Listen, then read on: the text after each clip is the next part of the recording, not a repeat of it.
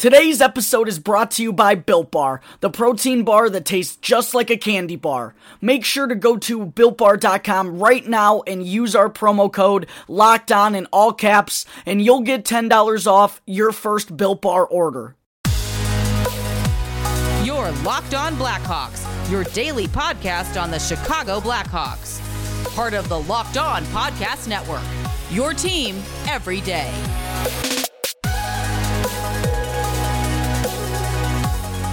Welcome into Locked On Blackhawks. Today is Thursday, October 1st, 2020.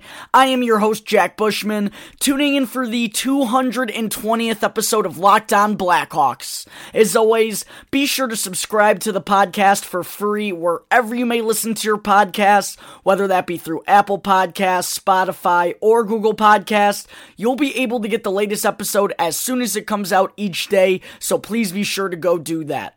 Also, please go follow our Twitter page, which can be found at capital L, capital O underscore Blackhawks, with some really good stuff being posted there every day as well. All right, everybody, I hope you're off to a good start to your day. Thank you for joining me on the podcast. We got a lot to discuss today with the NHL draft and free agency inching closer and closer, and I can almost taste it. But what I want to get into first is a little bit of an update from Scott Powers and Mark Lazerus and the duo from The Athletic regarding a possible buyout of Olli Maatta and Zack Smith's contracts. I mentioned on an episode last week that the buyout window had officially opened and will remain open until October 8th, one week from today. So Stan Bowman and the Blackhawks do have a little bit of time before making a decision, but they have a lot of things to do in this upcoming week, so I'm honestly a little surprised at how quiet they've been so far. Uh, it's a little concerning, actually. The only move they've made is trading Dylan Sikura for Brandon Pirri, and they have plenty to get done with all the pending free agents and whatnot.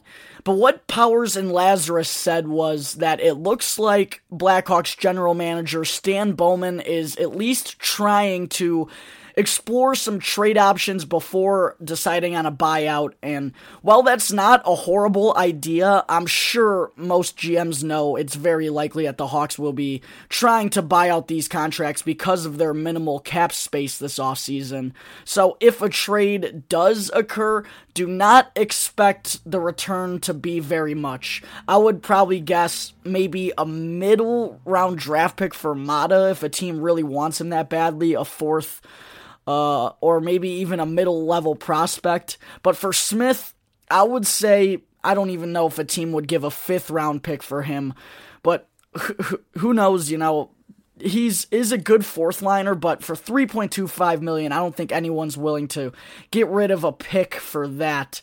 Uh, and I've said before, don't get me wrong, he's not a bad player, but when you look at a fourth liner like Ryan Reaves for the Vegas Golden Knights, who is making basically half of that, 1.75 million per season, then you know you got a problem there. Smith's just nothing too exceptional. Just way too much money to be paying a fourth liner that produces what he does. Uh, the only problem with buying out Zack Smith is that it will cost the Blackhawks $1 million in 2021 2022. So there could be a bit of difficulty there, but I still think saving money now and worrying about that $1 million later on down the road, I think that is the right thing to do if you're Stan Bowman. So there's the latest news regarding Olli Maatta and Zack Smith's current contract situation with the Blackhawks. Again, the buyout window closes one week from today, so if a move is going to be made, it's happening within that time frame. It could be any day now. And this rumor from Lazerus and Powers actually takes me right into my next point, which I forgot to mention on yesterday's episode one discussing Bowman's interview with the Blackhawks media, but Stan also was asked about a possible trade involving one of the defensemen with so many in the system at the moment, to which he responded with, and I quote, I think that's something we can look uh, we can look at when we get to it. But it's always better when you're trying to push one of those players in the lineup. That means you can move an established player. Around the league, there are always teams looking for established defensemen. If we get to that point, we'll be dealing from a good position. Close quote. So Stan didn't flat out say that the team could be shopping one of their blue liners at the moment. He also didn't say that they're not. Uh, of course, we know Olli Maatta is likely available, but I think all of us just know the reality of the situation. The Blackhawks have an enormous logjam at the defenseman spot right now. And looking at the projected pairings to start next season, at least at the moment, I assume the top pairing would begin as Duncan Keith and Adam Boqvist. Both guys are locked into a roster spot. And then I like the second pairing of Calvin de Haan and Connor Murphy. I don't, I don't think Murphy is on the trade block. I, I hope he's not, at least, because he's really established himself as a solid second pairing shutdown guy these past couple of seasons, and he makes less than $4 million per, per year, so pretty good bang for your buck there. And then for Calvin de Haan, because of his price tag, $4.55 million per season, on top of his injury risk, a couple surgeries on the same shoulder the past couple of seasons, I could see him being available. But again, when he's healthy, he's one of the better defensive defensemen in the league. I would like to have that luxury along with Connor Murphy on the second pairing. But yeah, money's money's tight right now, and that that could make a guy who has some worries around him like Calvin de Haan possibly available. And that would leave the Blackhawks then with Ian Mitchell Olli Maatta and Brent Seabrook. I can also bring up Lucas Carlsson in that conversation as well. And there are only two more lineup spots and then one extra spot for a seventh defenseman. And that's why we all know that one of these guys probably has to go. And as tough as it may be after how good Maatta was in the playoffs for the Blackhawks, I still think I would rather have Calvin de Haan than Maatta. That's just my gut. I know he's a two time Stanley Cup champion, but $4 million for a third pairing defenseman when we're already paying another third pairing defenseman in Brent Seabrook nearly 7 million next season. I just don't think that can happen. $11 million on your third pairing. That's hurt. And that's why I really believe the Blackhawks will try and trade Olli Maatta in the next week, and if they cannot get anything in return, then we very well could see him be bought out before the window closes next Thursday. Alright, I think that takes care of all the latest Chicago Blackhawks news we have on this Thursday morning. Coming up in just a minute, I am going to talk about 2020 NHL draft prospect Dawson Mercer, whose name has been rumored to be swirling around the Blackhawks quite a bit at the moment. But first, I need to talk about RockAuto.com, the best place to shop for all your auto and body needs. Amazing selection, reliably low prices, all the parts your car will ever need. Visit RockAuto.com and be sure to tell them the Locked On Podcast Network sent you. That's rockauto.com for an amazing selection, reliably low prices, and the widest variety of parts for anything you will ever need. Listen, we've all had our share of car problems in the past. How much easier is it when you have an auto and body shop that you can rely on for parts? Well, RockAuto.com has your back for all the car parts you will ever need in any given situation. One more time, check out rockauto.com for reliably low prices and an amazing selection, and make sure to let them know the Locked On Podcast Network sent you. No need to go drive to a repair shop. Just check out the auto and body shop you can trust online for reliably low prices. RockAuto.com.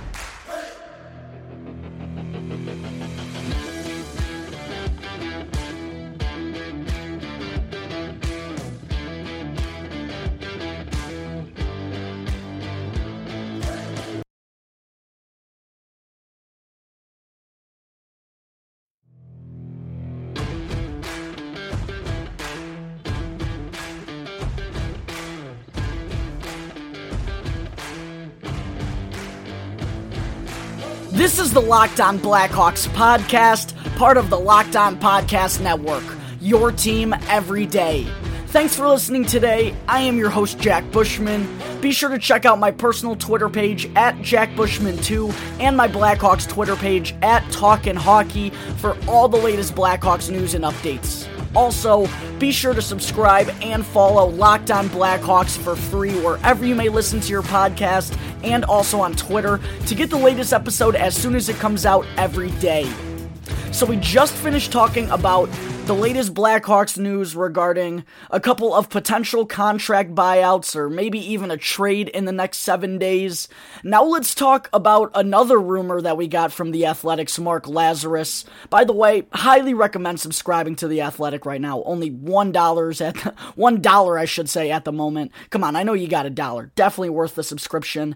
But anyways, Lazerus wrote that QMJHL center Dawson Mercer's name keeps coming up in with sources, among others such as German winger Lukas Reichel and Finnish center Anton Lundell are also on the Blackhawks radar. So it looks like I know who uh, whose 2020 NHL draft profiles I'll be covering before Tuesday when the first round of the NHL draft begins. And today I'm going to start by taking a look at Dawson Mercer's 2020 NHL draft profile as he's been projected by most scouts as a middle first round pick. Most of them have him going somewhere in the the teens. And actually, in the Athletics, Corey Pronman's latest mock draft, he has the Blackhawks taking Mercer at number 17. So it almost seems too fitting that Mercer is today's feature. But to start us off, Mercer is an 18 year old forward. He's about 6 foot, 180 pounds, and he spent his junior hockey split between two teams. He started off with the Drummondville Voltigeurs of the QMJHL, a team the Blackhawks are familiar with as Nicolas Beaudin spent four years playing junior hockey there. Maybe the Hawks got an extra look at Mercer while watching Beaudin play there, and that's always something to consider. And in his time with Drummondville, Mercer was an effective player. In his second full season of juniors, he became a point per game guy with 30 goals and 34 assists for 64 points in 68 games. And then he got off to a blistering start with 42 points in 26 games last season, but because of Drummondville's struggles as a team, Mercer became available at the trade deadline and then was eventually shipped to, bear with me here, the Chicoutimi Saguenéens, but after the trade, Mercer just was not nearly as effective. The Chick, the Chicoutimi Saguenéens, I think I think I got that right.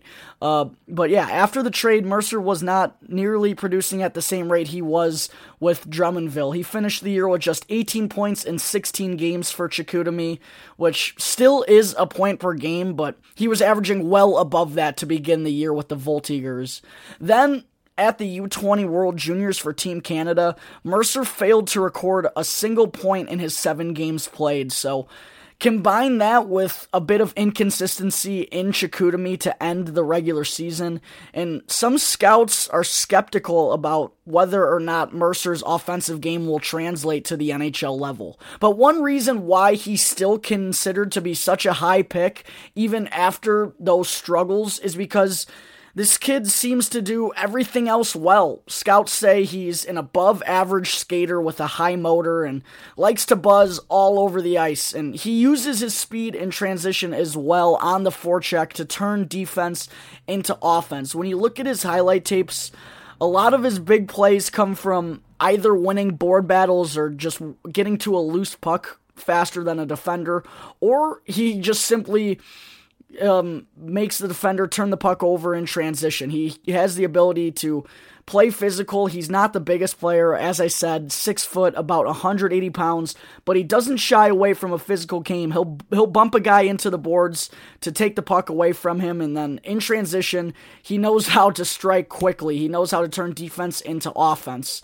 And one scout actually said that his passion and energy are infectious. Most of them all talk about how he's committed to playing a two way game, but hearing that is something you really don't hear often about prospects. They're they're a guy that gets the bench riled up. He does everything well in the little games, and those are just the little bonuses you look at when you're scouting a player. And I, I said yesterday, hearing those things is always a bonus. Plus, Mercer's been a leader everywhere he's been. He wore a letter in Drummondville and after he was traded to Chicoutimi, so he's been a go to locker room guy in the past for a couple of different junior teams. And I also saw, listen to this, Blackhawks fans, I also saw one scout compare him to Jonathan Toews because of his determination, effort level, and leadership qualities. And reading that as a Blackhawks fan immediately made me want the Hawks to pick Mercer even more. And it's not like he doesn't have a strong offensive game. I feel like I'm rambling on about everything besides that. He does have a good offensive game. He has really soft hands. He has a couple of highlight reel goals where he absolutely deked the guy, deked the defender out of their skates. And he also possesses a really nice shot. He's an above average goal scorer. He has a strong snapshot, and he also has high end hockey IQ. He knows where to set up in the offensive zone to make himself open and become available to one time the puck. He's a gifted offensive player with and without the puck on his stick. It's just a matter of him doing it consistently at the NHL level. Those are the only worries about his offensive game. And so far in his career, Mercer has played both the wing and center positions. But in order to play center at the NHL level, he's going to have to add some muscle and work on his faceoffs a lot. He spent his early years mostly playing as the wing with Drummondville, and then he kind of transitioned to center last season to play more with the puck on his stick.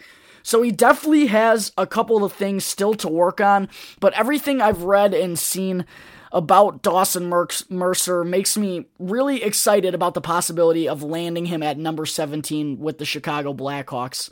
And again, we heard rumblings about Mercer from Mark Lazerus, and then Corey Pronman also had him going to the Hawks in his latest mock draft. So if Mercer is available, he just might be the Blackhawks' first round pick for the 2020 NHL draft. All right, I think that takes care of Dawson Mercer's 2020 NHL profile. Coming up in just a minute, it's time to reveal number four on my Blackhawks top 10 prospects list after announcing Nicolas Beaudin as number five on yesterday's episode.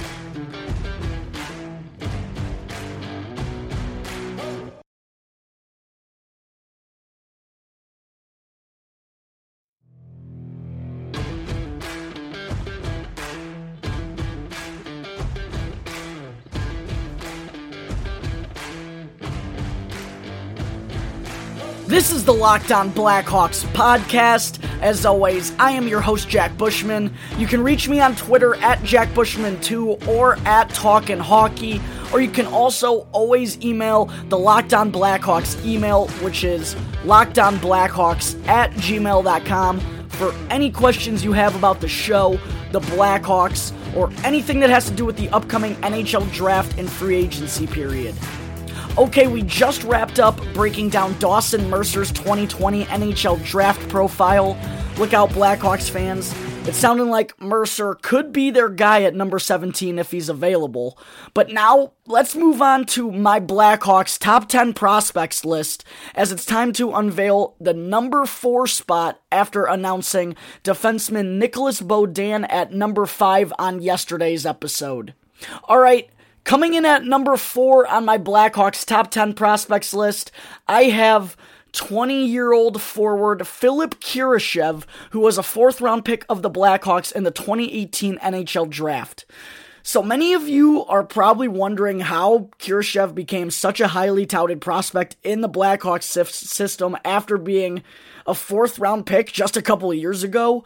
Well, it all began when he jumped onto the scene following his second consecutive point per game season with the Quebec Remparts of the QMJHL. Not to mention, he registered 54 points in 65 games as a 17 year old. That was his first year playing junior hockey, so he had always been a really solid offensive player with Quebec in the QMJHL. But then at the U20 World Juniors, Kurashev broke out. He scored a whopping six goals in seven tournament games while wearing the A for Switzerland, and he also added one assist for seven points. So he was a point per game player in those seven games, and that's when a lot of people began to take notice at how special this kid just may become. He's always been a really good offensive player, a decent decent player on on defense when he wants to be. He has the speed to do so.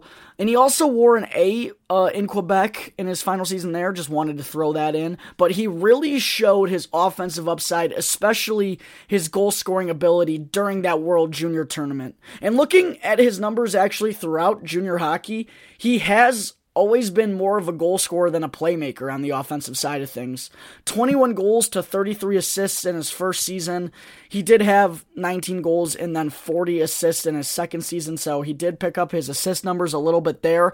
But then in his final season of junior hockey with Quebec, he had 29 goals to 36 assists. So he does have a strong shot and he's used it in the past to score a lot of goals, but he also can use his body to get good position in front of the net and either redirect the puck or clean clean up the mess for a rebound. Kurashev, as I mentioned a moment ago, he's also a really good skater for his size. This allows him to intercept passes in transition, force turnovers, and once he forces a turnover, he's quick to strike on the other end. So Overall, I really believe the Blackhawks have themselves a steal with Philipp Kurashev in the fourth round of the 2018 NHL draft. A pick they received from the Nashville Predators, actually. That was part of the Ryan Hartman trade a few years back. Kind of forgot about that. So, thanks for that pick, Nashville, because it sure looks like the Blackhawks have made the most of it by selecting Kurashev. So overall, I project Kurashev to be a solid middle six piece for the Blackhawks, but his goal scoring touch gives him offensive upside both on the power play and potentially as a top liner if things progress well, and that's why I have Philipp Kurashev as number four on my Blackhawks top 10 prospects list. All right, ladies and gentlemen, I think that will wrap up Thursday, October 1st episode of Locked On Blackhawks. Thank you again for tuning into the show, and be sure to subscribe and follow the Locked On Blackhawks podcast for free right now on your favorite podcast app, and you'll get the latest episode as soon as it comes out every day.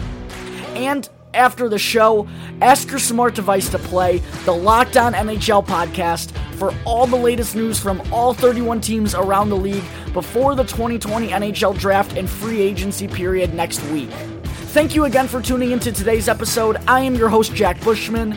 You can catch me on Twitter at my personal account at JackBushman2 or my Blackhawks account at Talkin' Hockey for all the latest Blackhawks news and updates. For any questions at all regarding anything related to the Locked On Blackhawks podcast, you can always email lockedonblackhawks at gmail.com or call 708 653 0572 to leave a voicemail. So until tomorrow's episode, thank you again for listening to the Locked On Blackhawks podcast, part of the Locked On Podcast Network. Your team every day.